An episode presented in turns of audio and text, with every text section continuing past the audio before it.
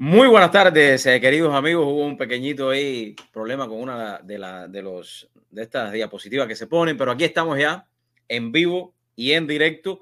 Buenas tardes para todos. Cuéntenme. Hoy, eh, febrero 21, hoy día martes, mañana es miércoles de ceniza. Así que para todos los que eh, mañana se están preparando para comenzar el tiempo tan importante en nuestra iglesia católica, el tiempo de cuaresma. Eh, comienza mañana con la imposición de las cenizas. Así que muchísimos irán mañana a las iglesias. Eh, y es importante interiorizar en este tiempo en que nos preparamos para una de las semanas más importantes del tiempo litúrgico en nuestra iglesia católica y es eh, la semana Santa. Bueno, saludando a todos los que están conectados a todas las plata a través de todas nuestras eh, plataformas. Gracias, gracias, gracias a todos los que nos siguen, los que nos comentan. Eh, y bien, quiero comenzar. Estaremos hablando de diferentes temas, como siempre. Hoy estaremos un poco más de lo habitual, pero quiero comenzar con esta eh, nota de prensa que diera a conocer el representante eh, del Congreso, congresista eh, Byron Donalds, eh, que la lanzó el pasado viernes, pero creo que es sumamente importante, junto al senador Rees ¿Y por qué es importante? ¿Por qué digo yo que es importante? Porque nosotros tenemos, los cubanos, los venezolanos, los nicaragüenses, que venimos huyendo del comunismo y el socialismo, nosotros tenemos que sobre todas las cosas elegir a políticos que representen y que realmente le digan las cosas como son. El representante Byron, o el congresista Byron, junto al senador Rhea Scott, reintroducieron una ley, la ley democracia, que sanciona al régimen asesino comunista cubano por abusos contra los derechos humanos. Y eso ustedes lo saben. Y los que se hacen lo de las vistas gordas porque quieren seguir viviendo de todo lo que ha sucedido en Cuba por los 64 años y todo lo que quieren el apaciguamiento con el régimen asesino hay que llamar a las cosas como son. En Cuba hay una dictadura y los Estados Unidos principalmente no puede continuar siendo cómplice de esa dictadura. Como no puede continuar siendo cómplice, que lo estaremos hablando ahorita, de la dictadura de Maduro impuesta por Hugo Chávez o la dictadura impuesta en Nicaragua por este otro de Daniel Ortega. Hoy el congresista Byron Donalds, o sea, el viernes, congresista de la Florida, republicano, anunció la reintroducción de la política bicameral, negar ingresos, negar completamente ingresos a la oligarquía militar en Cuba y restringir actividades del aparato de inteligencia cubano actuar para responsabilizar al ilegítimo régimen comunista cubano mediante sanciones severas y una presión financiera sin precedente. Los senadores Rhea Scott, Marco Rubio, Tim Scott, Tommy Turbide y Roger Marshall presentaron el proyecto de ley complementario en el Senado de los Estados Unidos. Se sumaron los representantes Alex Money, Mario Díaz Valar y María Elvira Salazar. El congresista Byron Donalds, en la reintroducción del proyecto de ley, el representante Byron Donalds dijo, durante seis décadas, el pueblo cubano ha enfrentado horrores inimaginables que le han negado sus derechos humanos fundamentales, lo ha sometido a encarcelamiento y abuso y ha limitado la prosperidad de millones. Esta legislación apunta a los peores abusadores del gobierno autoritario responsables de sus atroces violaciones de los derechos humanos contra las víctimas. eh, y activista por la democracia reafirma nuestro compromiso con la libertad y la justicia. El pueblo cubano necesita y merece el pleno apoyo de Estados Unidos en su eh, incansable y justa lucha por la liberación del régimen comunista asesino cubano. Yo siempre lo digo, no podemos permitir de ninguna manera que esta administración demócrata de este señor Joe Biden siga siendo cómplice de la dictadura asesina. No lo podemos permitir. No lo podemos permitir. Así que felicito sobre todas las cosas al congresista Byron Donalds eh, por poner de verdad o reintroducir nuevamente, junto a todos los congresistas que ya mencioné y senadores, esta legislación. Es hora de que el Congreso de los Estados Unidos realmente ayude a los que queremos la verdadera libertad del pueblo cubano y no seguir de un lado o del otro sino del lado del verdadero pueblo que quiere la libertad, ese pueblo que salió el 11 de julio gritando libertad y el fin de esa dictadura terrorista. Por eso, esa dictadura no puede salir de la lista de países que patrocinan el terrorismo. No puede. Y yo haré todo lo que yo pueda para evitar que salga de esa lista y se quede ahí. Ahí es donde tiene que estar. Y que le pongamos más sanciones para frenar cualquier tipo de eh, entrada de dinero a esa dictadura.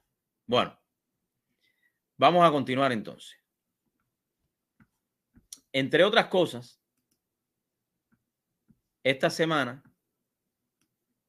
eh, en el día de ayer, en el día de ayer, nuestro presidente, presidente eh, Joe Biden, el presidente de los Estados Unidos, me guste a mí o no, le guste a usted o no, es el presidente de los Estados Unidos, fue a Ucrania nuevamente, fue a Ucrania. Y en su visita a Ucrania, Biden resaltó el apoyo de los Estados Unidos al pueblo ucraniano. Biden le prometió 500 millones más de ayuda al pueblo ucraniano. Yo creo que a los pueblos hay que ayudarlos. Pero yo también creo de que los Estados Unidos o que nosotros los estadounidenses tenemos que de alguna manera poderle pedir a esta administración que enseñe con pruebas en qué se ha invertido hasta el día de hoy casi 50 billones de dólares. Escúchenme bien, caballero. 50 billones de dólares. 50 billones de dólares en Ucrania. En el año 2022 y ahora que se cumple un año del terrorismo de Putin, y de los crímenes de lesa humanidad contra Ucrania, Biden llega a seguir dando dólares. Mi pregunta es la siguiente. Ucrania está destruida, la siguen destruyendo. Putin sigue bombardeando Ucrania. Biden sigue enviando dinero y el resto del mundo. Estoy hablando nada más de la parte de Estados Unidos tenemos que fiscalizar, tenemos que ver realmente en qué se está invirtiendo o qué es, en qué se ha invertido estos 50 casi billones de dólares. Y tenemos que entender que mucho de este dinero que se envía de ayuda a Ucrania vienen de nuestros taxes. Yo creo y estoy seguro que tenemos que cuestionar esta administración para saber en qué se está invirtiendo toda esa o se ha invertido toda esa cantidad de millones y millones de dólares. Y sin embargo, Rusia sigue cometiendo crímenes de lesa humanidad en Ucrania. Se los dejo. Según esta página, que se llama cfr.org, de esos 48, casi 50 billones, desde enero del 24 hasta el 20 de noviembre del 2022, 9 billones han sido para humanitaria, emergencia, para comida, asistencia, healthcare.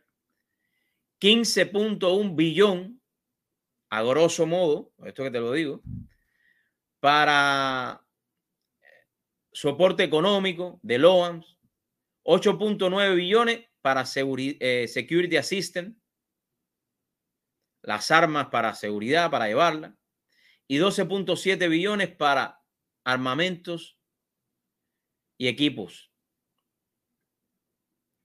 Y así. Pero todavía Biden sigue enviando dinero. Rusia la semana pasada movió armamento movió sus barcos para acercarse un poco más y poder contraatacar a Ucrania. China niega totalmente de que vaya a enviar armamentos a Rusia. Putin está desesperado, amenazando completamente. Hoy el presidente Joe Biden, este presidente que tiene un, grupo asesor muy grande, eh, buenísimo. Los asesores que tiene Biden en todos los sentidos eh, son buenísimos. Em, lo podemos ver, podemos ver. Em, estaban hablando que para llegar a, a, Ucrania le pidieron permiso a Rusia para entrar y aterrizar. Él, uno de los únicos países que ha pedido permiso, permiso para ir a Ucrania, a Rusia. Fíjense esto, los asesores de... Pero bueno, esa es la administración demócrata que tenemos. Yo estoy de acuerdo con que ayuden, pero tenemos que ser conscientes en qué se está invirtiendo toda esa cantidad de dinero que ni usted ni yo sabemos. Solamente quería traerles eso a colación porque creo que es eh, importante. Vamos a seguir eh, con otro, otro tema, otro temita. Y tiene que ver con Joe Biden. Tenemos que hablar de los Estados Unidos también. Tenemos que hablar de Cuba, de Nicaragua, Venezuela, de todo. Pero miren esto ahora. Abróchense los cinturones para que ustedes vean esto ahora. Ustedes saben, y si no lo saben, se los digo. Joe Biden en las últimas semanas les ha ido quitando al régimen, y este, esta terminología va para todos los medios de comunicación que siguen diciendo que Venezuela hay un gobierno. En Venezuela lo que hay es una dictadura de narcoguerrilla. Es un narco gobierno. Como en Cuba hay una dictadura comunista asesina, guerrillera también. Implantada por Fidel Castro. le ha quitado toda unas cuantas sanciones porque él está desesperado. Biden está desesperado por petróleo. Pero fíjense esta locura. Fíjense esto, hasta dónde llega. Tengo que decirlo así porque no hay otra manera de poder decir y explicar cómo es posible con tanto petróleo que tienen los Estados Unidos de tener que ir a arrodillarse y a negociar con un dictador asesino, Nicolás Maduro. Industria petrolera de Estados Unidos repudia complicidad, escúchense esto, de Biden con Maduro.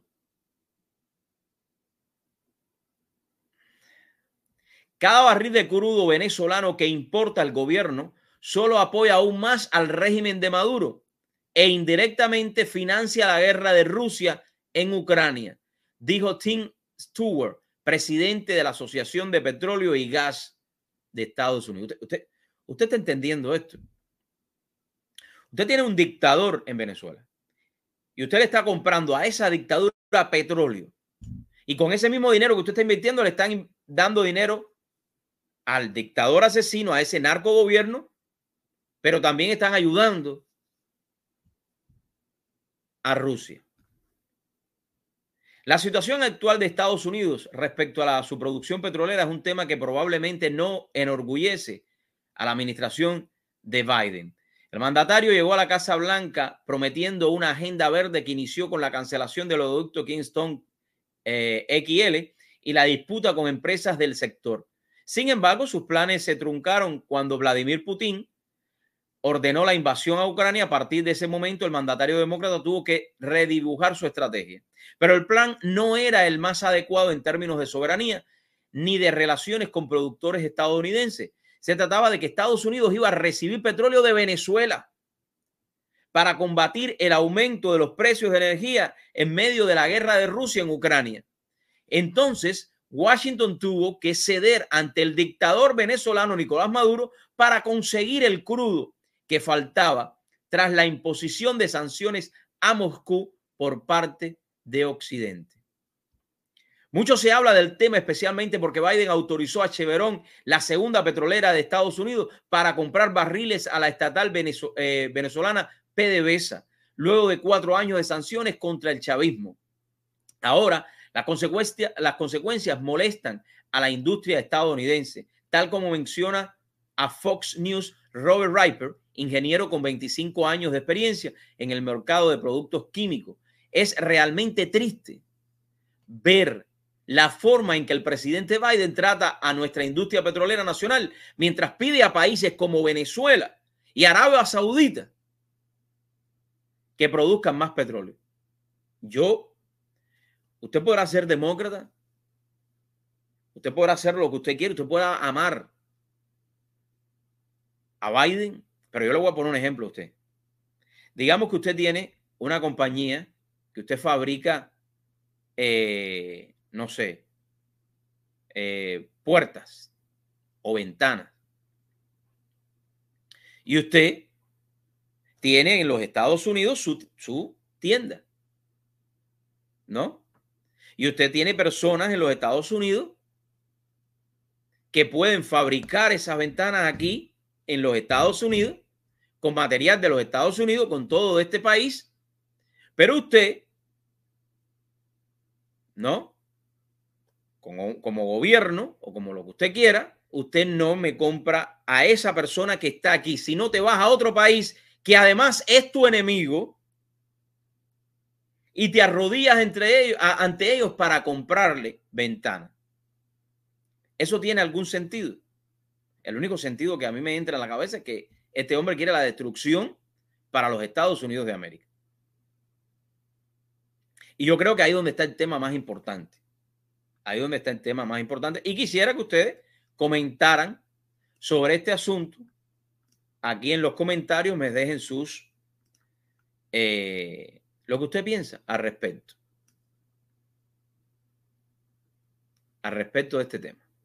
El resultado de las emisiones, de las decisiones de Biden también terminó afectando la agenda verde que promocionó para ganar votos de colectivos congresistas, eh, progresistas, porque según los expertos de la industria petrolera, Venezuela tiene la producción de petróleo más sucia del mundo. Sin importar eso, Chevron eh, llevará a Estados Unidos unos 106 1.500 barriles diarios solo en febrero. Según cifra de Reuters, Es decir, será casi 3 millones de barriles sacados de inventarios acumulados de crudo pesado. La afirmación tiene base hace un año, ya que se sabía que PDVSA está retrasada en su compromiso de disminuir sus emisiones de CO2. O sea, que todos estos demócratas que impulsaron a este señor que ustedes tienen en pantalla, que hablan de cuidar el medio ambiente, que hablan de salvar a los Estados Unidos de toda la, la contaminación, se van a un país enemigo de los Estados Unidos también, porque es un país terrorista, o se van a otro como Arabia Saudita a pedirle petróleo, donde hay más contaminación, donde crean más pollution, y sin embargo, la extracción de los Estados Unidos de petróleo la detienen. Fíjate el cerebro de esta administración, que ellos pararon el Pipeline XL, que venía desde Canadá hacia la parte de acá de Texas, que es un tubo que viene bajando, lo eliminan para traer el petróleo en barco de otros países. Esta es la administración que hoy toma las, mejores decisiones en la historia de los Estados Unidos. Saquen sus propias conclusiones para el 2024 que está a la vuelta de la esquina. Sí, sí, sáquenla. Bueno, ahí se los dejo para que puedan para que puedan ver lo que ha hecho Biden con la industria petrolera en los Estados Unidos. El acabose total.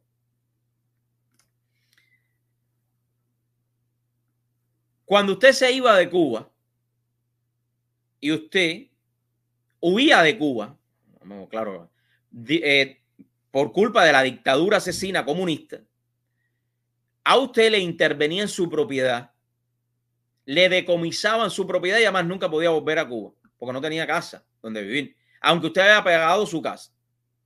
Es lo mismo que está haciendo ahora este señor que se llama presidente, este otro dictador, este dictador corrupto de Daniel Ortega, Dice ahora esta noticia que, que quería compartir con ustedes. El régimen de Nicaragua decomisa viviendas a opositores despojadas de su nacionalidad. Fíjate esto. La policía de Nicaragua allanó y decomisó las viviendas de los opositores Sofía Montenegro y Azahalia Solís, quienes forman parte de los 94 nicaragüenses a los que se despojó de su nacionalidad y declaró prófugo de la justicia tras ser acusados por el Ministerio Público por delitos eh, considerados de tracción a la patria, informó este sábado la prensa local. Los dos opositores que no se encontraban en sus viviendas viven en el condominio Amazonia, en el sector de Reparto San Juan, en el centro de Managua, de acuerdo con la información. ¿Quién es Daniel Ortega para quitarle la nacionalidad, arrancarte la nacionalidad de tu ser nicaragüense.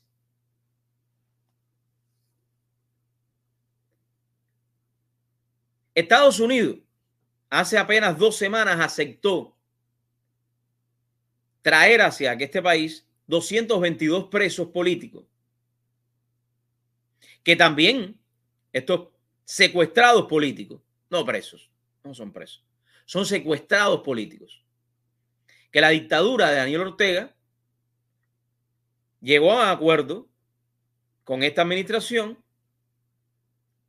para que de alguna manera todos estos secuestrados políticos salieran de Nicaragua. Esa es la manera en la que esta administración hace los negocios con dictaduras. O sea, a ellos no le importa de que el país siga bajo las garras de un comunismo, siga bajo las garras de un terrorista. No, ellos hacen sus negocios. Y yo me alegro realmente por estas 222 familias que pudieron salir huyendo, pero me da tristeza con los que no pueden salir de, Nicaragua y que están ahí viviendo las consecuencias de esta dictadura que está acabando con el país entero. Y me da tristeza con el pueblo nicaragüense que volvió a caer en lo mismo. Ahí lo tiene. Pero yo quiero que ustedes aprendan y vean la manera de que esta administración trata de resolver los problemas. No es buscar sanciones para sancionar a este hombre. No es buscar la manera de condenarlo a nivel internacional. Es haciendo negocios por atrás con ellos. Y repito, me alegro por los 222 presos políticos, pero me, me, me entristece totalmente los que se quedaron ahí como el sacerdote, el obispo que está siendo víctima de esa dictadura de Daniel Ortega. Y cuidado, ojo, ojo, verán que vendrá lo mismo para Cuba. La dictadura continuará. La dictadura se quedará y los pueblos seguirán pasando hambre, necesidad, golpes. Si seguimos con administración como esta, no es que Estados Unidos tiene que resolver los problemas del mundo, pero yo sí creo que Estados Unidos debería poner más atención verdadera a los problemas de América Latina, porque los tenemos ahí, o a los problemas de Centroamérica, y ayudar de verdad a esos países a ser libres. No a venir a abrazarse aquí con Lulo, con Lulo, con Lula Ignacio da Silva, ese otro corrupto. De eso hablaremos esta semana también. Pero bueno, quería tocar el tema de, quería tocar el tema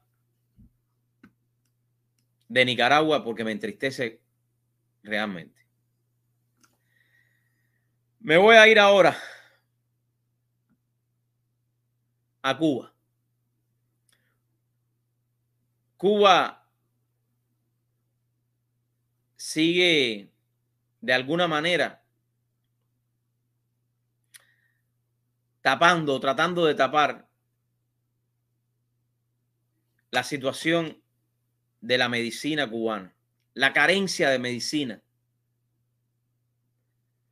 Trata de esa dictadura asesina de tergiversar el mensaje. Yo quería compartir con ustedes esta foto para que ustedes vieran las condiciones en las que tienen un hospital en Cuba, un hospital de niños. Así está un hospital en Cuba y de niños. Qué vergüenza. No hay medicina. No hay ni cama. Miren los mosquiteros, eso amarrado con palo. Y todavía esta gente mentirosa, estos manipuladores de la verdad, Dicen que Cuba es una potencia médica.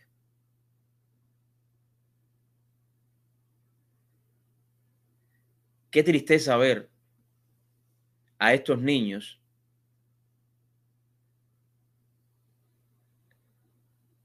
que están sufriendo de dengue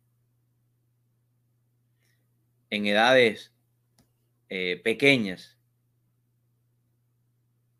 y no hay medicina y siguen aumentando los casos en los hospitales en Cuba. Es hora de que el mundo comparta, de que el mundo realmente vea lo que está sucediendo en Cuba, de que el mundo no siga siendo cómplice con su silencio de una dictadura comunista que ha hundido al pueblo de Cuba en la miseria por 64 años. Y parece hasta mentira que todavía haya personas que defiendan esa dictadura, aún sabiendo la carencia de todo en Cuba. Casi el 3% de la población salió huyendo de la dictadura. Y todos los que son cómplices, que en los medios de comunicación tardan de tergiversar la verdad de por qué el cubano sale huyendo de Cuba y se arriesga a ser comido por tiburones, se arriesga a ser eh, carne de los eh, que trafican a través de la selva del Darién. Y hoy también caen en las garras de los que quieren llenarle los documentos o convertirse en patrocinadores para llegar a Estados Unidos. La única verdad es esta que les estoy mostrando. La destrucción total de Cuba por esa dictadura comunista asesina.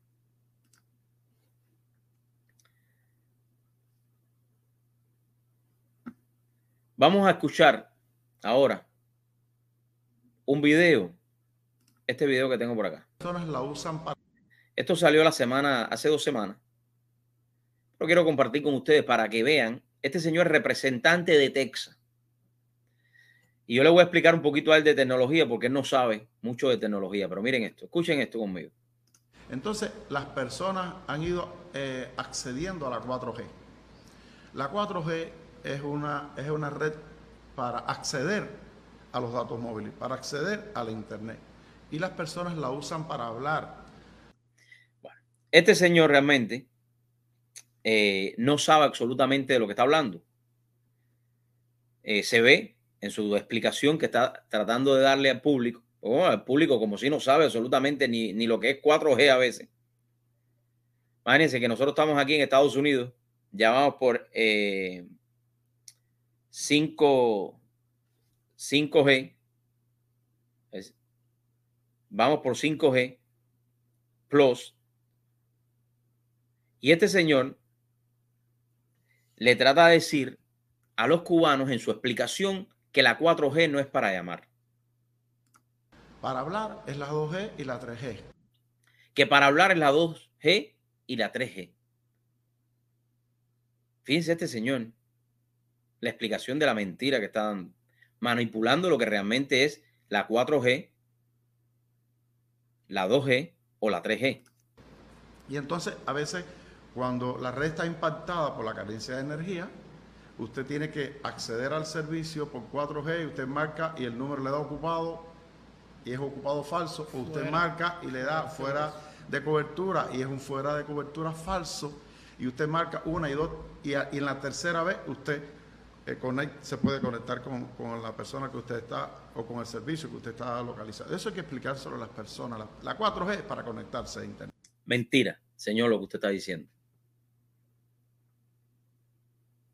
Mentira. Mentira lo que usted está diciendo. Usted tiene una banda que es 4G y usted utiliza esa banda para transmitir datos digitales y usted puede usar, porque yo sé a lo que usted se refiere, que las personas usan, por ejemplo, WhatsApp para comunicarse entre ellos, para poder hablar entre ellos y no usar los minutos, porque aunque nosotros ya no lo veamos de esa manera, todavía en Cuba se usa eso de minutos. Aquí todo es un límite, o sea, ilimitado. Eso afecta en Cuba. No es por la, es por la carencia que hay del sistema. Porque ustedes no tienen, ustedes han vendido tantos planes que no tienen para poderle suministrar a las personas y respaldar lo que ustedes les han prometido. Porque todo en Cuba es un desastre en todos los sentidos. Entonces tú tratas de justificar ahora usted, con su explicación de 4G, 2G y 3G,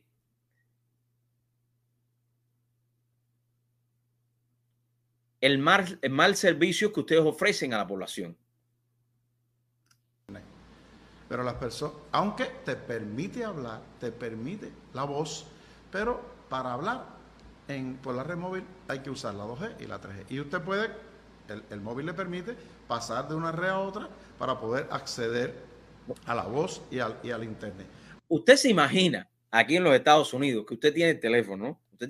fíjense, fíjense el cerebro de este hombre, Fíjense en la manipulación. Ven que la manipulación no solamente es en la dictadura, en el gobierno, en, en esa dictadura comunista asesina, es en todo, en todos los, los, todos los puntos de ese sistema comunista. Es manipulación total. Yo justifico el mal, el mal servicio con una explicación que no tiene sentido. Usted se imagina que usted vaya a hacer una llamada aquí en este teléfono y usted tenga que ir a setting y en setting escoger en celular, escoger si usted quiere usar la 2G, la 3G, cuando eso es automático en cualquier parte del mundo. La banda, el teléfono la, la utiliza, la coge. Yo estoy en Europa, por ejemplo, que el servicio es un poco diferente que acá y estamos en, manejando en Italia y hay puntos donde me da 5G o, 4G, pero yo no toco el teléfono para llamar aquí a los Estados Unidos a mi compañía para hacer cualquier cosa. No, eso automáticamente. Ven que es un mentiroso. Ven que lo único que trata es justificar el mal servicio que lleva y que tiene la única compañía que hay en Cuba de servicios de telefonía. Lo ven que es simplemente manipulación. Ahora, ahora bien, Fíjese, ahora bien, esta, nosotros tenemos de las 173 radiobases que hay en la provincia o torres de, la provincia, hay 53 de ellas están protegidas por grupos de electrógenos de emergencia propios de nosotros. Y Grupo de electrógeno es una planta eléctrica que tú la compras un tipo aquí. Eso es lo que ellos dicen. Que tienen un respaldo energético por batería, el respaldo energético por batería le dura entre 2, 2,5, 3 horas nada más y a, la, está la ausencia de energía eléctrica por encima de dos horas y 30 minutos, de tres horas, entonces el gabinete se apaga y hay un impacto también y se apaga el servicio fijo en esta zona de los, de los gabinetes. Si usted está sentado en su casa y usted no tiene servicio de celular y usted ve a este hombre hablando, usted lo que quiere es coger el celular y usted sabe lo que quiere hacer. Yo simplemente le quería poner a ustedes cómo es que esta gente son capaces de manipular constantemente al cubano dentro de la isla y justificar que es un servicio precario que no funciona. No es solamente de hoy, es desde hace 64 años, porque en Cuba nada funciona. Todo es una mentira y todo es una manipulación. Señor, vaya a estudiar lo que son las bandas de comunicación. Vaya, vaya a estudiarlo y no manipule más a la comunidad. El, el servicio que ustedes ofrecen es precario, no funciona. Y se sobresatura porque ustedes no tienen la capacidad para poder brindar ese servicio. Por lo que hacen es robarle y seguir viviendo del pobre pueblo. 3G y 2G. No saben ni dónde está parado. Bueno.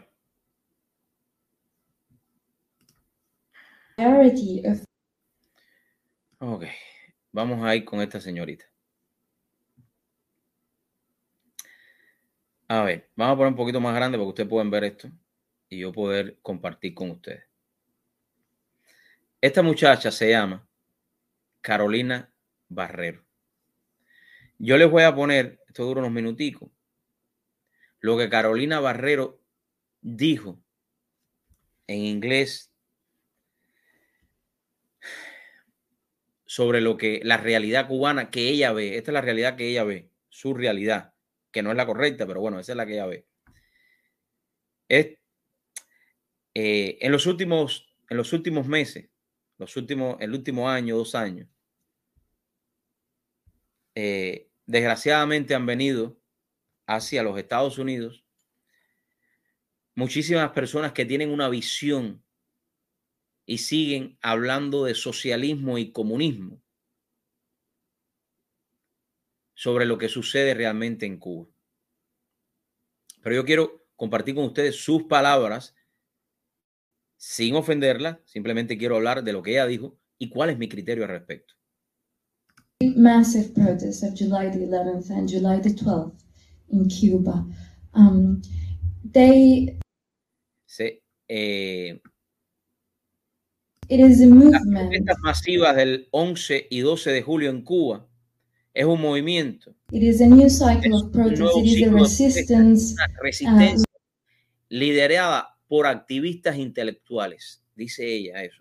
O sea que, según ella, eh, todas estas protestas que hubieron fueron lideradas por activistas eh, dentro de la isla. Pero esto se pone bueno ahora. led by artists and intellectuals. It is something similar that Es algo como, eh, es algo parecido como ustedes recuerdan a lo que en su momento pasó en Checoslovaquia. Escuchen esto. maybe you remember what happened in Czechoslovakia before. Um, También está liderada por mujeres. Es una resistencia femenina, feminista y también por gente negra. Esto muestra la variedad de la sociedad cubana. um, it is led by also women. It is a feminist resistance and also black people. So it shows all the var- variety of Cuban society. Um, it is also um, most of the people that Dice que también la mayoría de quienes protestan el 11 de julio eran jóvenes y sus ideas políticas vienen de la izquierda. Carolina, yo creo, yo creo y estoy seguro que esta oración que tú acabaste de decir acá no tiene absolutamente nada que ver con lo que en Cuba realmente sucede. No tiene absolutamente nada que ver con un José Daniel Ferrer. No tuvo nada que ver absolutamente con el gran payá que asesinó la dictadura. El movimiento en Cuba no tiene nada que ver absolutamente con la izquierda. En Cuba la gente salió el 11 de julio pidiendo libertad y en contra de una dictadura comunista y socialista de izquierda. Si alguno de los que tú conoces salió y son de izquierda, no tiene sentido que hubieran salido a las calles. Porque lo que promulga, promulga la dictadura dentro de Cuba es la misma izquierda socialista asesina que ha destruido la isla por 64 años. protest on July were young people, um, and their political uh, ideas come from the arcs of the left. This is something I want, a message I want to Este es un mensaje que quiero transmitir a Europa, la resistencia, la oposición en Cuba, especialmente la que condujo a esa pro- protesta. Convey to Europe. Resistance and opposition in Cuba, especially the one that has led to this protest, uh, it is not just the traditional opposition, that conservative opposition in uh, Florida exile. No solo la oposición tradicional conservadora del exilio en Florida. Estos jóvenes tienen un amplio rango de sensibilidades de izquierda. O sea, mira, eh, Carolina, tú quieres decir are que la mayoría de todos esos jóvenes, que casi todos esos jóvenes que salieron el 11 de julio y están en los Estados Unidos son de izquierda. Eso es lo que tú quieres decir. O sea, vamos a ponerle que un 80% que salió a las calles, según tú, es de izquierda. Y yo te aseguro que muchos de esos que están ahí, porque si un 3% de la población cubana está en los Estados Unidos hoy, muchos de ellos estaban en esa protesta. Son de izquierda. Ese es el mensaje que tú le quieres llevar al mundo. ¿Verdad que sí? ¿Verdad? whole range of um, sensibilities from the left, from anarchist to Desde anarquistas hasta socialdemócratas, incluso comunistas, que están en oposición al régimen autoritario que tenemos ya desde 63 años. Caballero. Caballero, esto, esto está fuerte. Esto es fuerte. social democrats, even communists that actually are in opposition to the uh, authoritarian regime that Hoy por hoy, después de 64 años de dictadura comunista, socialista y de izquierda, que una joven no sepa o que una joven se pare frente a muchas personas que no conocen la realidad cubana a decir semejante barbaridad, denota que ella no sabe la realidad del pueblo cubano. Y estos mensajes, ¿por qué hago esto? Porque yo, nunca trato de no eh, entrar en confrontación, pero creo que a veces sí tenemos que explicar y hablar. La mayoría de los que salieron a protestar en Cuba jamás en su vida se habían reunido con ningún grupo, ni habían ni sabían qué cosa era San Isidro, ni se habían reunido con nadie, ni salieron espontáneamente porque están cansados de esa dictadura asesina, socialista, comunista. Los que hoy de alguna manera dicen que ya no pertenecen a ese comunismo, porque ese no fue el comunismo que implantó Fidel Castro en el 1959, siguen siendo lo mismo. Lo que tratan de tergiversar, tratan de eh, disfrazar su mensaje de socialistas y de izquierda o de social de... No, no, no. Creo que cuando uno va a dar un criterio sobre lo que ha pasado en Cuba y lo que está sucediendo en Cuba hoy por hoy, uno tiene que, que ir con argumentos. Antes de hablar de algo que realmente no tiene sentido.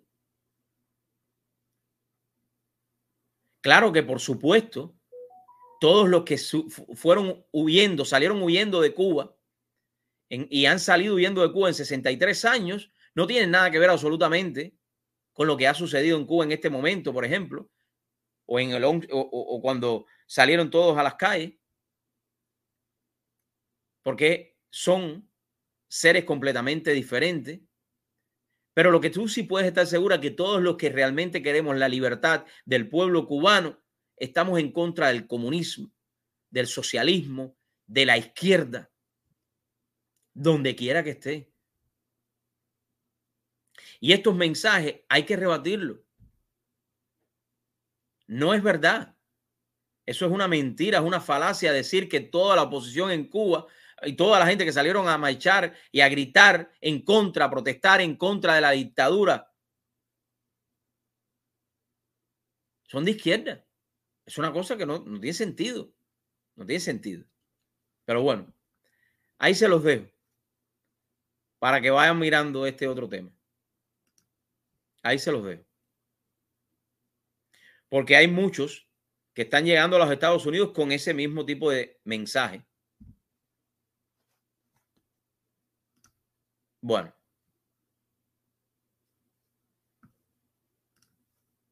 Que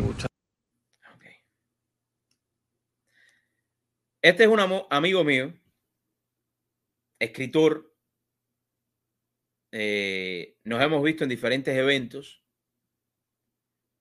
luchando en contra del comunismo, del socialismo, donde quiera que esté, de la izquierda, de todo, que está estudiando en el FAYU. Y este video, él lo hizo para denunciar lo que está pasando frente a nuestros ojos y que no le estamos prestando la atención que lleva. Muchos de nosotros hemos denunciado desde congresistas, desde senadores, desde el, nuestro gobernador, representantes estatales, cómo la izquierda está minando las universidades de los Estados Unidos y muchos no lo quieren aceptar. Los invito a ver este video y vamos a hablar de después. Mira, estoy haciendo este video, estoy aquí en FIU, pueden ver, en la universidad. Soy un estudiante de física, de doctorado. Soy cubano. Y mira con lo que me acabo de encontrar hoy hasta esto. Pueden ver. Candidato socialista. Mira todas las cosas que el muchacho demanda. Bueno, Ahí está, ahí está. Esto es en FIU. Candidato socialista en FIU. Las universidades escogen sus líderes universitarios, que muchas veces estos mismos líderes son los que llegan a, ser después alcaldes, senadores, congresistas, porque le gusta eso a la política desde pequeño. De pequeño no, estos son jóvenes, pero bueno. Esto es una universidad de aquí, candidato socialista. Usted, ve a dónde llega la mente esta gente. Aquí alguien ya le puso Castro, muy bien por él. Esto está por todos los lugares aquí en el FIU. Es una locura. En el mismo corazón de Miami, aquí está, ven aquí como le pusieron unos muñequitos de Che. Chamaco socialista, comunista. ¿Ves? Como dice, vota por Daniel, candidato socialista para senador. De aquí, eso es como una posición de como el gobierno estudiantil. Me imagino que sea como la FEU en Cuba o algo así. Esto está por todos los lugares. Es una. Aquí está una vez más. Haciendo campaña socialista en una universidad de los Estados Unidos. en FIU. FIU, que fue donde se presentó el libro en contra de los cubanos. Por supuesto que este muchacho no es, bueno, por supuesto no, pero bueno, este muchacho no es americano. Este muchacho es eh, de otra nacionalidad y está estudiando aquí en el FIU. ¿Por qué yo digo esto? ¿Y por qué yo saco esto a colación hoy? Porque si nosotros no nos enfocamos, nosotros que hemos vivido y sufrido lo que es el comunismo, si el comunismo está en los Estados Unidos, está destruyendo este país y lo está destruyendo de adentro, lo está destruyendo de las universidades, lo está destruyendo de al lado de sus hijos, porque usted que me está mirando a veces no sabe ni los libros que lee sus hijos ni en la primaria ni en la universidad, mucho menos, porque ya son adultos. Porque no gasta el tiempo para poder sentarse con su hijo y empezarle a educar desde pequeño y decirle que el comunismo, el socialismo, la izquierda es lo mismo. Y entonces llegan estos. Por ahí ese muchacho tiene fotos hasta con Lula da Silva. tiene mensajes socialistas. Y esto sí tiene que ver. Estos son los cimientos de una sociedad. Y esos son los cimientos que quieren destruir los comunistas, los socialistas, metiéndole en la cabeza a estos muchachos que no saben en su vida, ni tienen la menor idea de lo que es un comunismo ni un socialismo, de que el socialismo es lo perfecto, cuando todo es una mentira.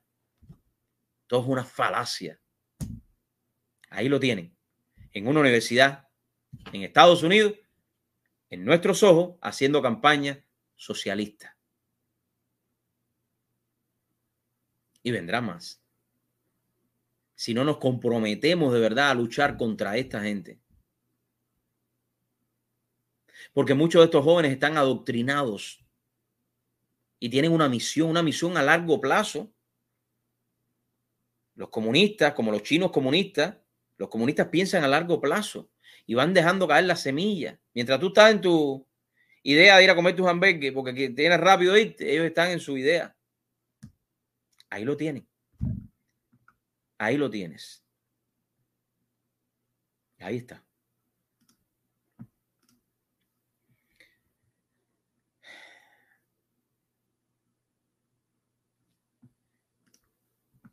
Bueno. Muchos dicen de que Nayib Bukele no le gusta la manera que está haciendo su gobierno. Pero yo lo voy a poner esta entrevista en inglés que le hicieron a él. Y él habla de cómo es la visión, cómo él ve los Estados Unidos hoy en este momento en el que estamos viviendo. Miren esto. Uh, the demise of the US has to come from within. La caída de los Estados Unidos tendría que venir desde adentro.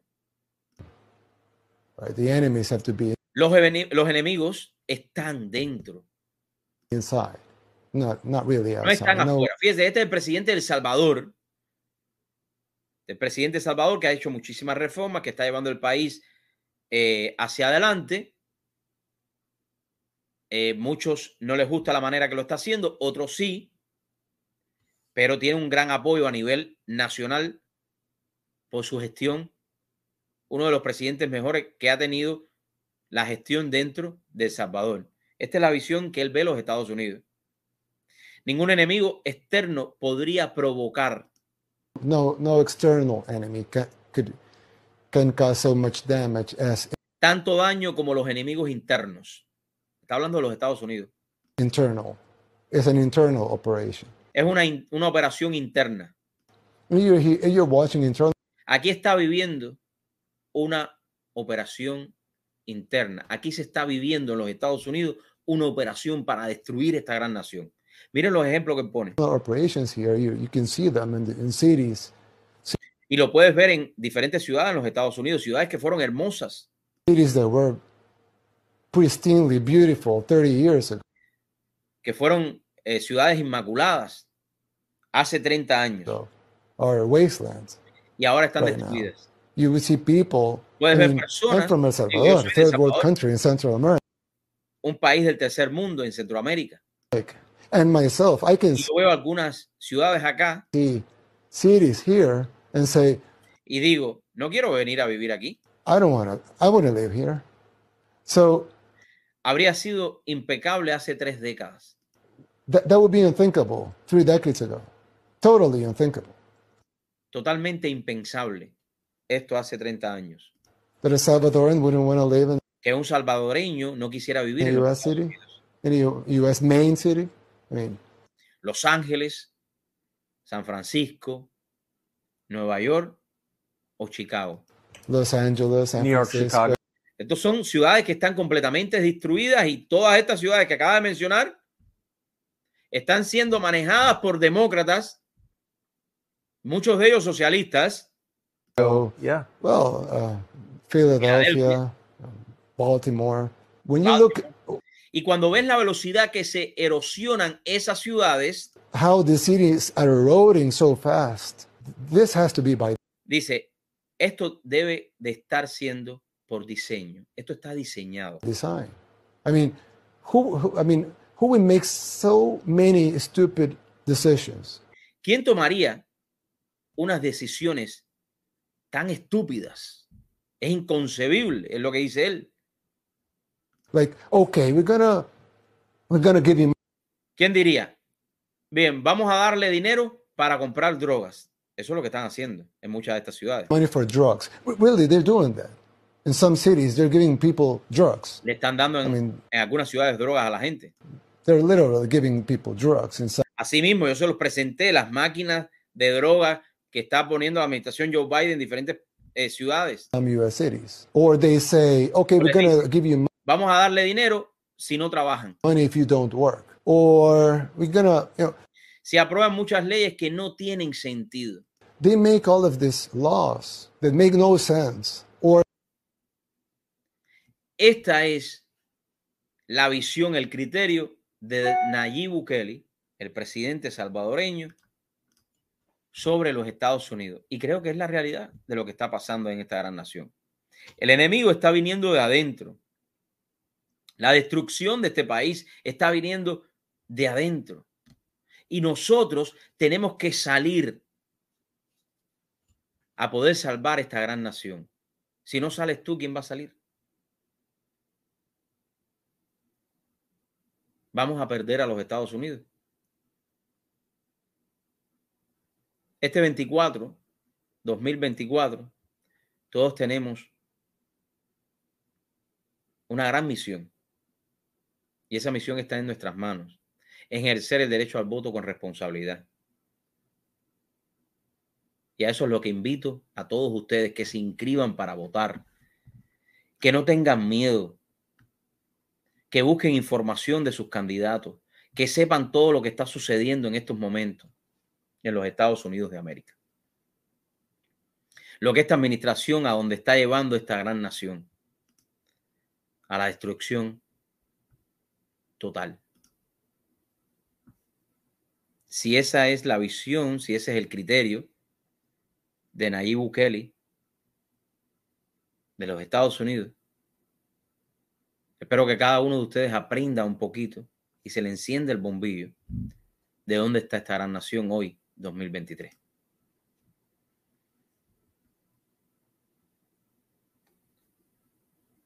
Miren esto. Become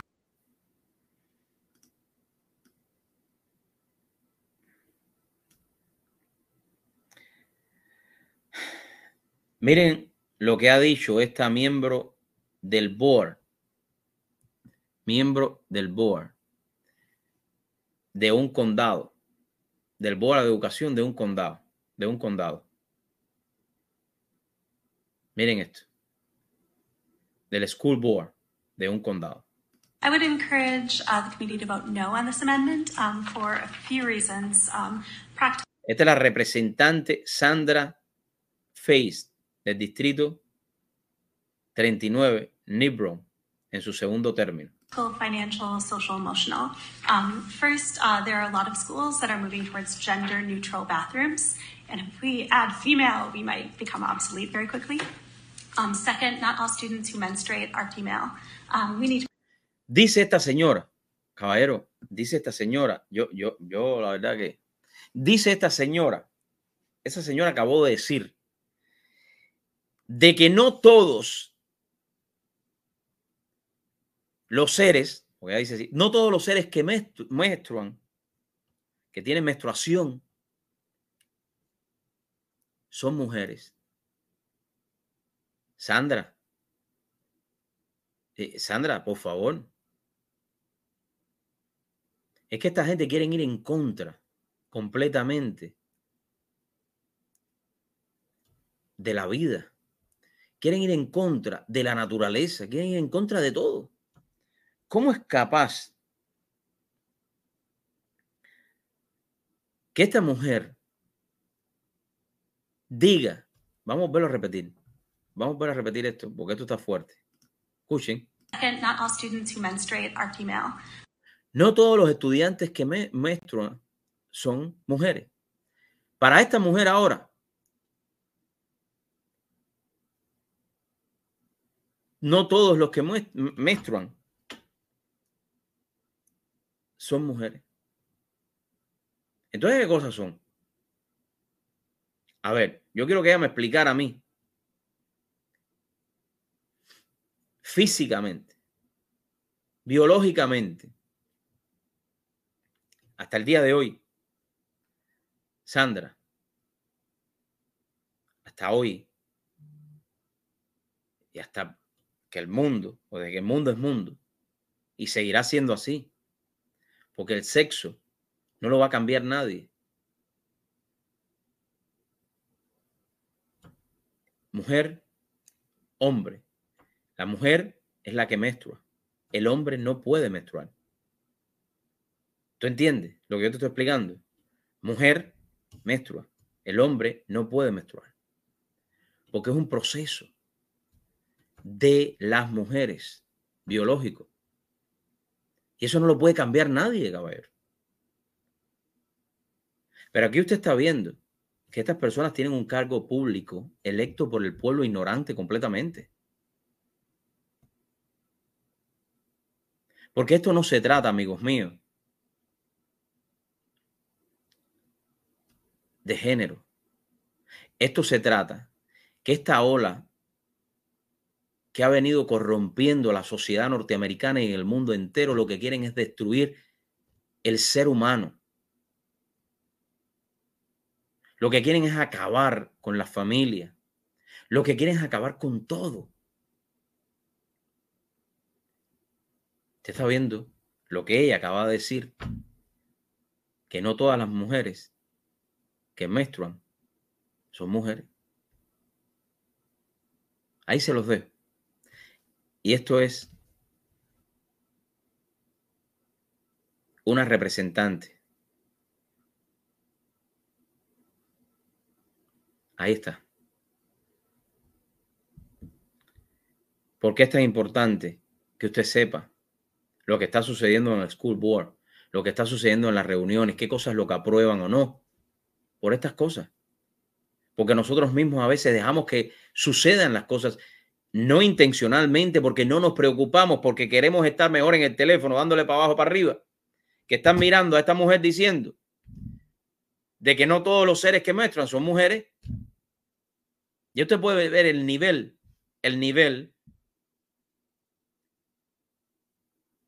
que tiene aquí en su cerebro. Porque eso es inconcebible. Yo nunca pensé en mi vida escuchar semejante. Eso no tiene sentido.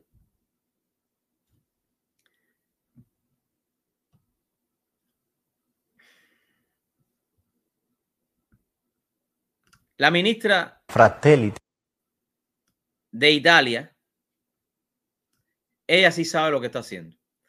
Esta mujer es durísima. Esta mujer es una persona recta, dura, una persona que dice la verdad en la cara a los que le guste bien y que no tan bien, se salvó.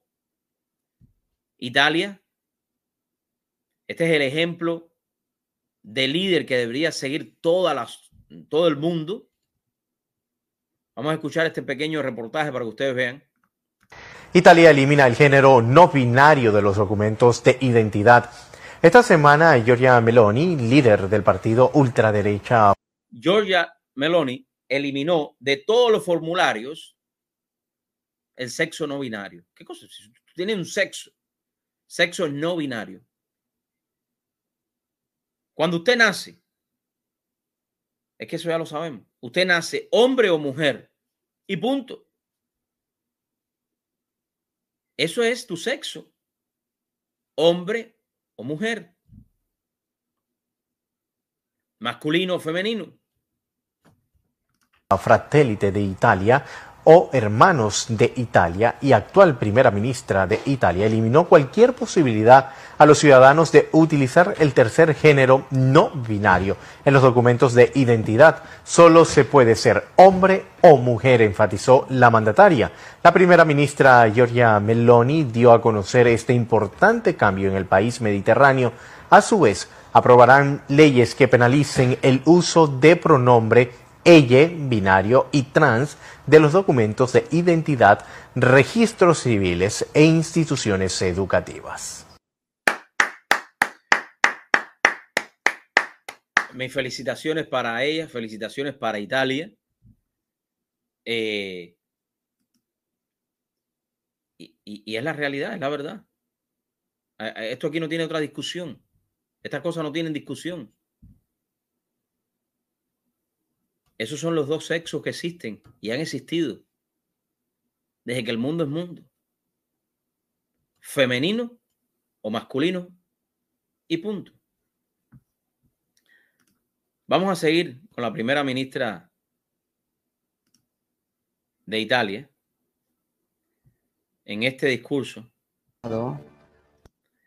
donde ella habla sobre estos términos para que ustedes vean. Miren esto cuenta de que el verdadero objetivo de Si van más allá de los eslogans, finalmente se darán cuenta de que el verdadero objetivo, el mismo tema que estamos hablando, la ideología, ideología de... de la ideología de género, no es la lucha contra la discriminación ni la superación.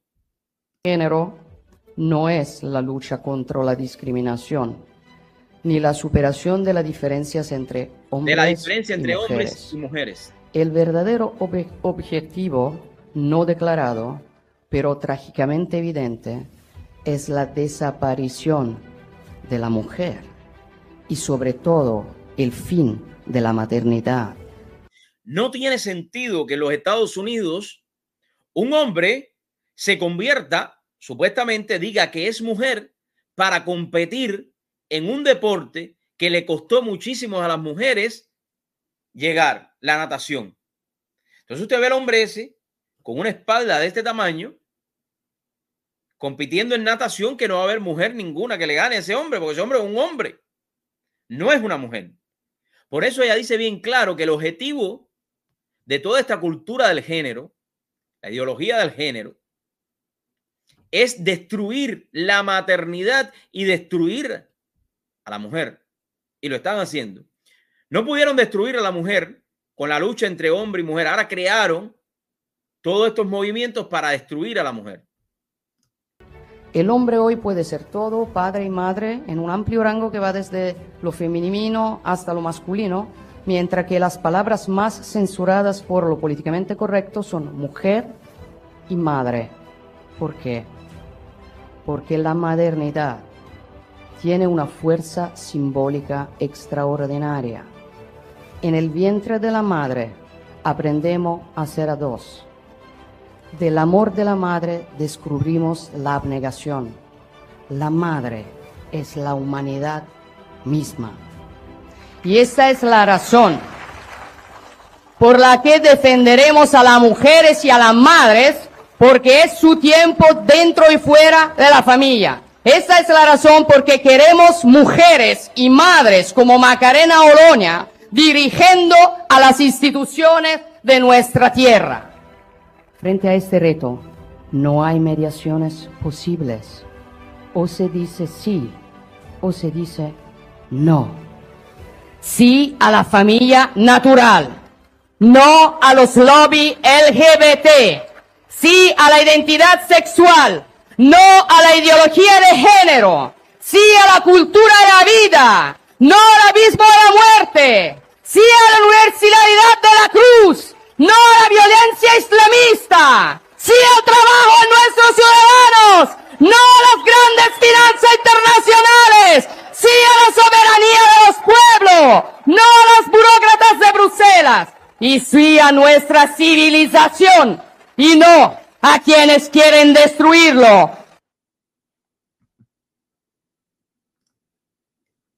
Sin palabras. Ahí lo tienes. Creo que lo ha dicho todo. Yo no tengo que decir nada al respecto. Ahí está. Se los puse para que lo compartan nada más. Palabras fuertes, las palabras que necesita el mundo hoy, las dijo ella. Palabras verdaderas. Ahí se los dejo.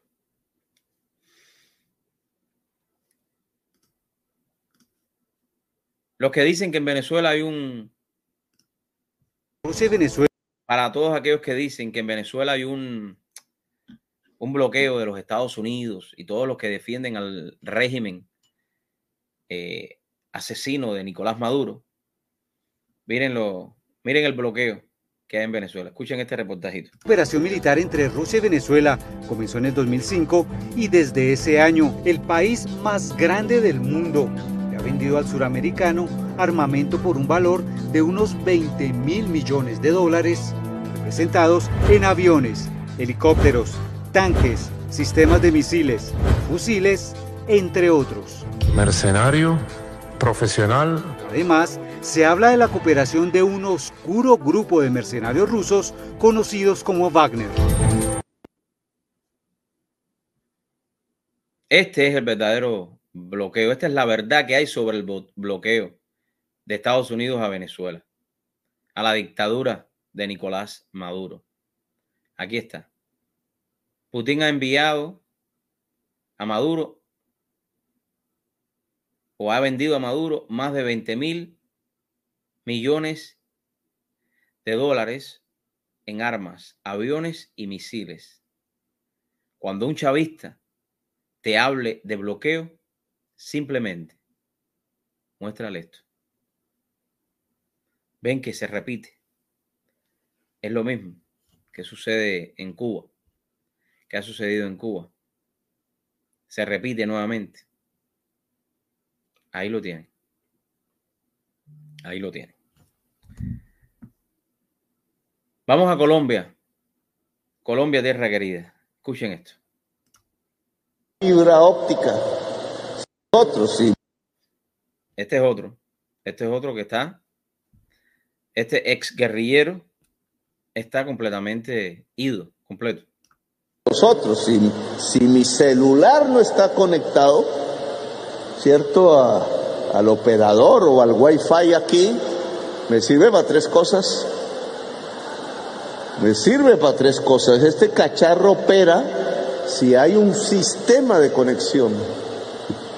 Ese sistema de conexión es una red. Hay diferentes tecnologías, pero la más fácil es la fibra óptica. Si aquí llega una fibra óptica, hay un aparatico, irradia, sin que nos lo veamos, una señal, y entonces uno con la clave coge el wifi, ¿cierto? O el wifi, como queramos llamarlo. Y esas redes de fibra óptica, ¿quién las pone? Entonces estamos acostumbrados a que es claro, o Movistar, o no sé qué. ¿Y por qué no la puede poner la acción comunal? ¿Por qué la juventud no puede ir esa necesidad de conectividad? porque no puede impulsarla? ¿Cuándo hacíamos eso? Con Hay que respirar profundo para dar una opinión sobre este señor. Este señor ahora quiere. E, estas son las ideas socialistas, las ideas comunistas que destruyen una nación completa. Eh, Colombia. Colombia, ¿me oyen? Estas son las ideas que van a destruir Colombia si ustedes no detienen a este hombre. Este hombre está enfermo. Este señor está completamente mal de su cabeza. Este hombre quiere intervenir todo en Venezuela, hasta quienes conectan las compañías privadas que ponen las fibras.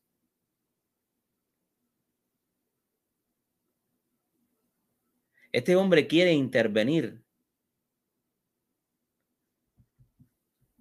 hasta la medicina. Este quiere intervenirlo todo. Colombia va en picada hacia la destrucción. Ahí usted ve que este hombre no tiene preparación de ningún tipo para hablar de un tema que ni él le conoce. Cuando nada más que para soldar una fibra óptica, usted tiene que tener un conocimiento. Usted no puede buscar a Pepite de los palotes para que le conecte una fibra óptica. Usted tiene que tener un conocimiento. Petro, conocimiento que tú no tienes. Tú no puedes darle esa responsabilidad a una gente que nunca en su vida han instalado un cable de fibra óptica. Es una cosa ilógica. Pero estas son las ideas que, y ahí la gente aplaudiendo, ay, sí, Petro, que instalen la fibra óptica. Entonces después todo desbaratado como pasa en Cuba, que las calles están arreglando las tuberías de agua hace 64 años y todavía están reventándose las tuberías de agua. O los teléfonos. Si tú tienes un 4G, no puedes hablar por el 4G. Tienes que hablar con 2G. Fíjate, fíjate caballero. Fíjense. Fíjense si es una cosa estúpida. Si es una cosa que no tiene sentido. Son gente que dan pena, que dan bochorno a la humanidad Da pena que Colombia haya elegido a un hombre como este que no sabe lo que está hablando. No lo digo yo, lo dice el mismo. Ese hombre es capaz de decir que ahorita las milicias son las que van a instalar los cables eléctricos. Que las milicias son los que tienen, que vamos a crear unas milicias para que instalen, instalen todos los cables en Colombia de fibra óptica. Así está Colombia, cabrón. Así. Con ese llamado ex guerrillero presidente. Para que ustedes vean que todo es eh, en la manera en que, o como la izquierda, por ejemplo, en España, eh, no se trata de ayudar a un sector como el caso de las personas que a veces tienen un poco de edad, o sea, que tienen, que son de juventud acumulada, que buscan, tratan, pasan mucho trabajo para buscar un empleo. Miren lo que le pasó a este dueño de negocio en España por, por poner un anuncio, eh, por poner un anuncio él, especificando el tipo de persona que él quería que fuera una persona de la tercera edad. Miren esto lo que le acaba de pasar a este señor. Bueno, eh, lo que puse en el anuncio fue en, en, una plataforma, puse simplemente que buscaba una mujer dependienta mayor de 40 años. ¿Vale? ¿Y qué ha pasado? Pues nada, simplemente que por oficio entró el Departamento de Trabajo de la Generalitat de Cataluña y me ha llegado una multa. Primero la citación, fuimos a hablar con, con ellos, eh, fue mi abogado, no fui ni yo, y nos dijeron que no había nada que hacer, que la ley era la ley y que nos llegaría una multa superior a 6.200. Y al final ha sido de 7.501 pues pienso que hay algo que funciona mal en este país. Está clarísimo, porque yo lo único que quería era hacer un poquito de paridad en mi empresa, porque pensar que somos cinco trabajadores, cuatro hombres y una mujer. Esta mujer eh, se jubilaba, o sea, era por un contrato de, de, de, de, cambiar una persona por otra. ¿Qué pasaba? Quería una persona de las mismas características. Aparte de intentar ayudar a un colectivo mayor de 40 años que encontrar trabajo es súper complicado, lo que eh, me ha pasado es que me he encontrado pues con todo lo contrario. Ni ha ayudado, tengo la multa y tengo que pagar, no me queda otra. Este hombre, dueño de negocio, se le jubilaba a una persona que tenía en su empresa y quería buscar a alguien parecido y es una cosa normal. Si usted va a contratar a alguien, y yo soy dueño de negocio y lo hago así también, trato de buscar una persona que sea responsable. ¿Y cuáles son casi siempre las personas que son responsables? Los que tienen familia, que tienen hijos, que están casados. Casi siempre porque tienen una responsabilidad. O sea, esas personas que tienen una familia, les es mucho más difícil cambiar de negocio, cambiar de empleo, que un joven. El joven le da lo mismo y se desempleo para ir para otro. No tiene responsabilidad. Más allá de la responsabilidad que pueda tener en el sentido de pagar sus biles, etcétera. Pero este, esto en España. Le han cobrado a este señor 7 mil euros de multa por poner en la planilla de que él está buscando una persona mayor de 50 años, 60 años, en tu negocio. Si tú contratas que te dé la gana. Ahí tú estás viendo cómo los socialistas comunistas que han destruido España completamente y que quieren seguir destruyéndola, cuando se meten dentro de tu negocio, acaban con la economía de un país. Es inconcebible que este hombre, pobre hombre, tenga que pagar 7 mil euros por simplemente tratar de buscar la persona que él necesita para su negocio. Así son los socialistas. Así son estos socialistas. Que no saben absolutamente lo que están haciendo.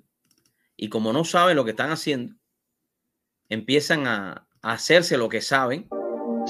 Eh, y lo que hacen es que le ponen una pausa a la economía, le hacen la vida imposible a los que tienen eh, pequeños negocios, etcétera. Y ahí ven la, la prueba. Bueno, vamos a poner este videito ahora. Eso, mira para eso.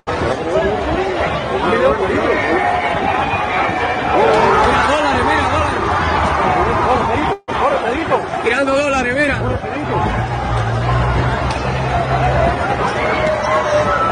Tirando dólares.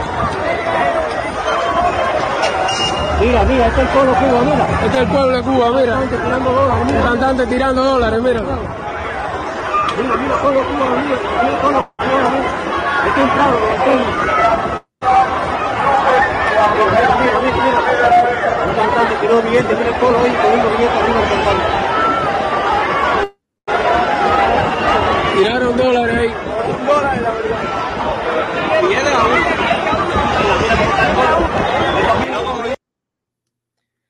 Bueno, ¿qué fue lo que sucedió la semana pasada en Cuba? Nada, que un rapero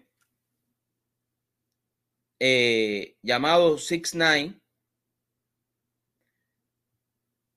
desde su balcón en un hotel de la dictadura asesina comenzó a lanzar dólares.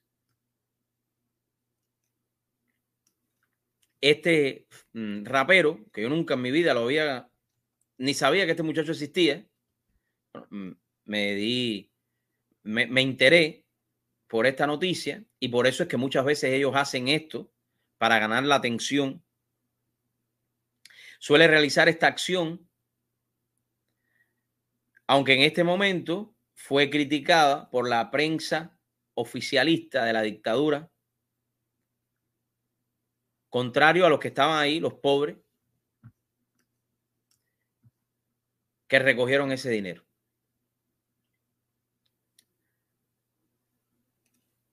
¿Cuál es mi criterio al respecto?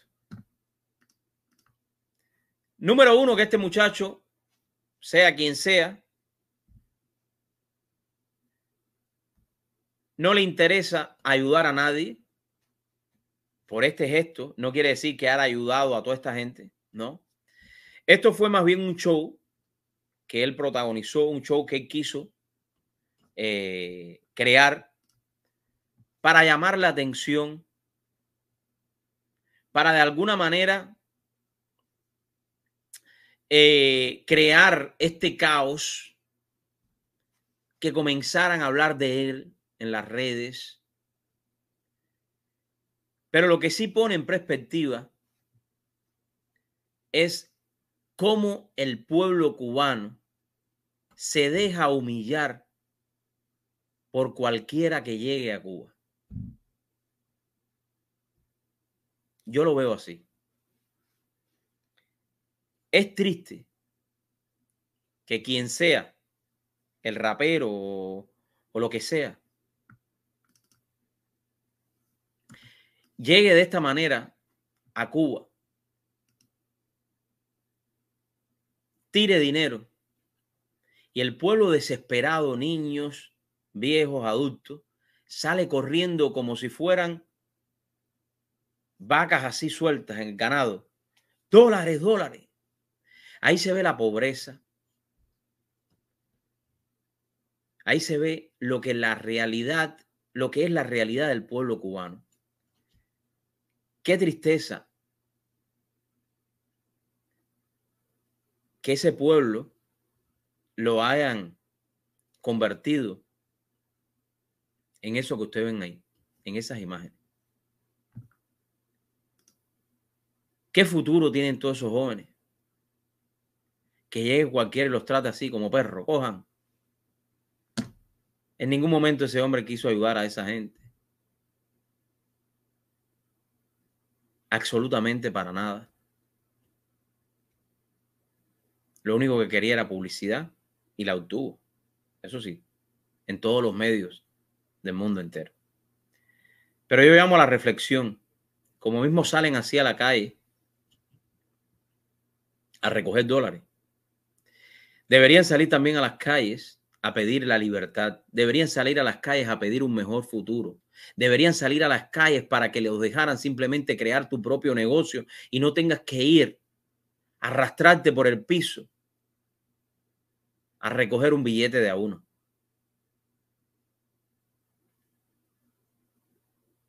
Y mi mensaje va para todos esos jóvenes No se dejen. No se dejen utilizar por personas como esta que lo que quieren es publicidad. Y yo sé que a todos los que estaban ahí le hace falta los dólares. Claro que le hace falta. Pero qué tristeza, qué vergüenza ver a una Cuba de esa manera, siendo utilizada por este señor para hacer publicidad. Y que ellos mismos, a veces sin pensarlo, se dejen utilizar. Qué triste, cubano. Esta es la Cuba a la cual ha llevado la dictadura asesina Castro comunista todos estos 64 años. El desespero por un dólar. El desespero por tener algo material y no por luchar por la libertad. Qué bueno sería que tú tuvieras dólar sin tener que esperar que alguien te lo regale o te lo tire, ¿verdad? Ahí se los dejo. Ahí les dejo con eso. Vamos a ir terminando en esta tarde. Vamos a ir terminando. A ver qué me queda por acá. Eh, qué tristeza, compadre. Qué tristeza. Um, estamos proponiendo. Ok.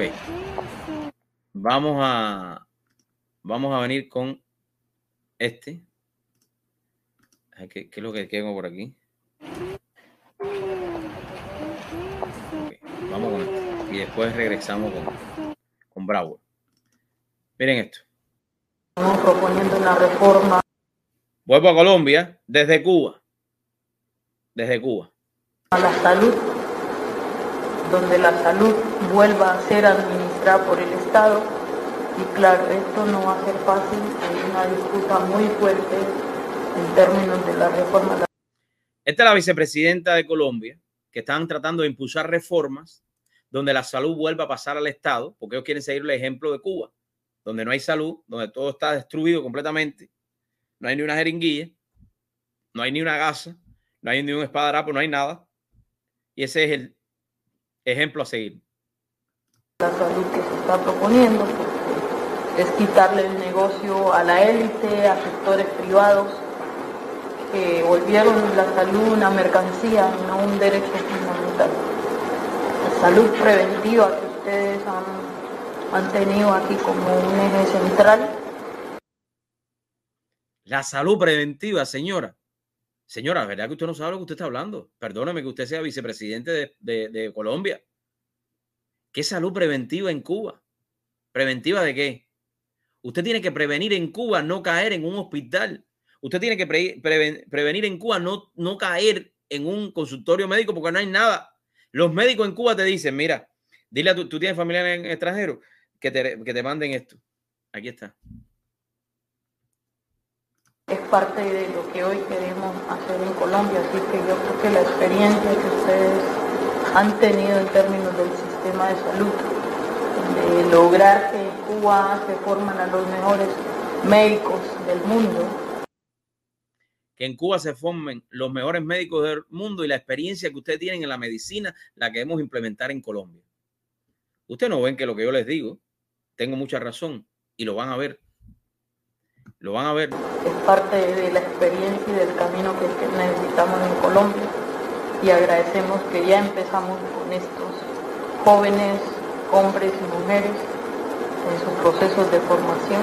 La distinguida reiteró la posición de su gobierno de acompañar a Cuba en el empeño por salir adelante en medio de las campañas de descrédito y los intentos por mantenerla en la espuria lista de países que patrocinan el terrorismo.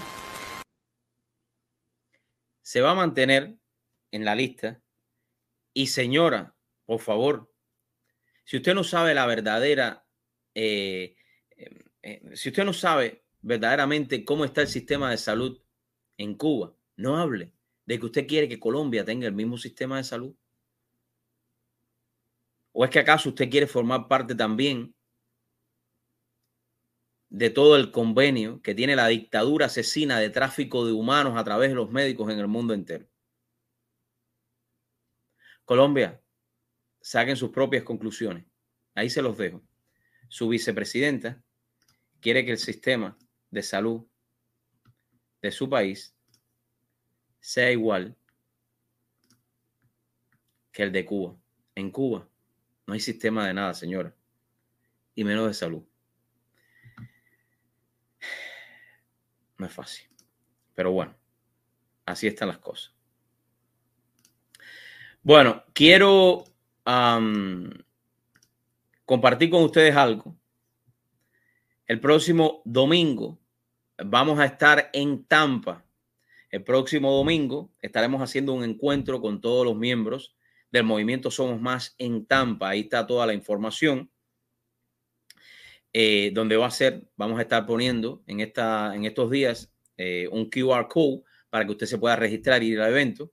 Estaremos hablando de eh, diferentes temas importantes, de cómo nosotros como cubanos o como nicaragüenses o como venezolanos tenemos que enfocar nuestra lucha contra el comunismo donde quiera que esté.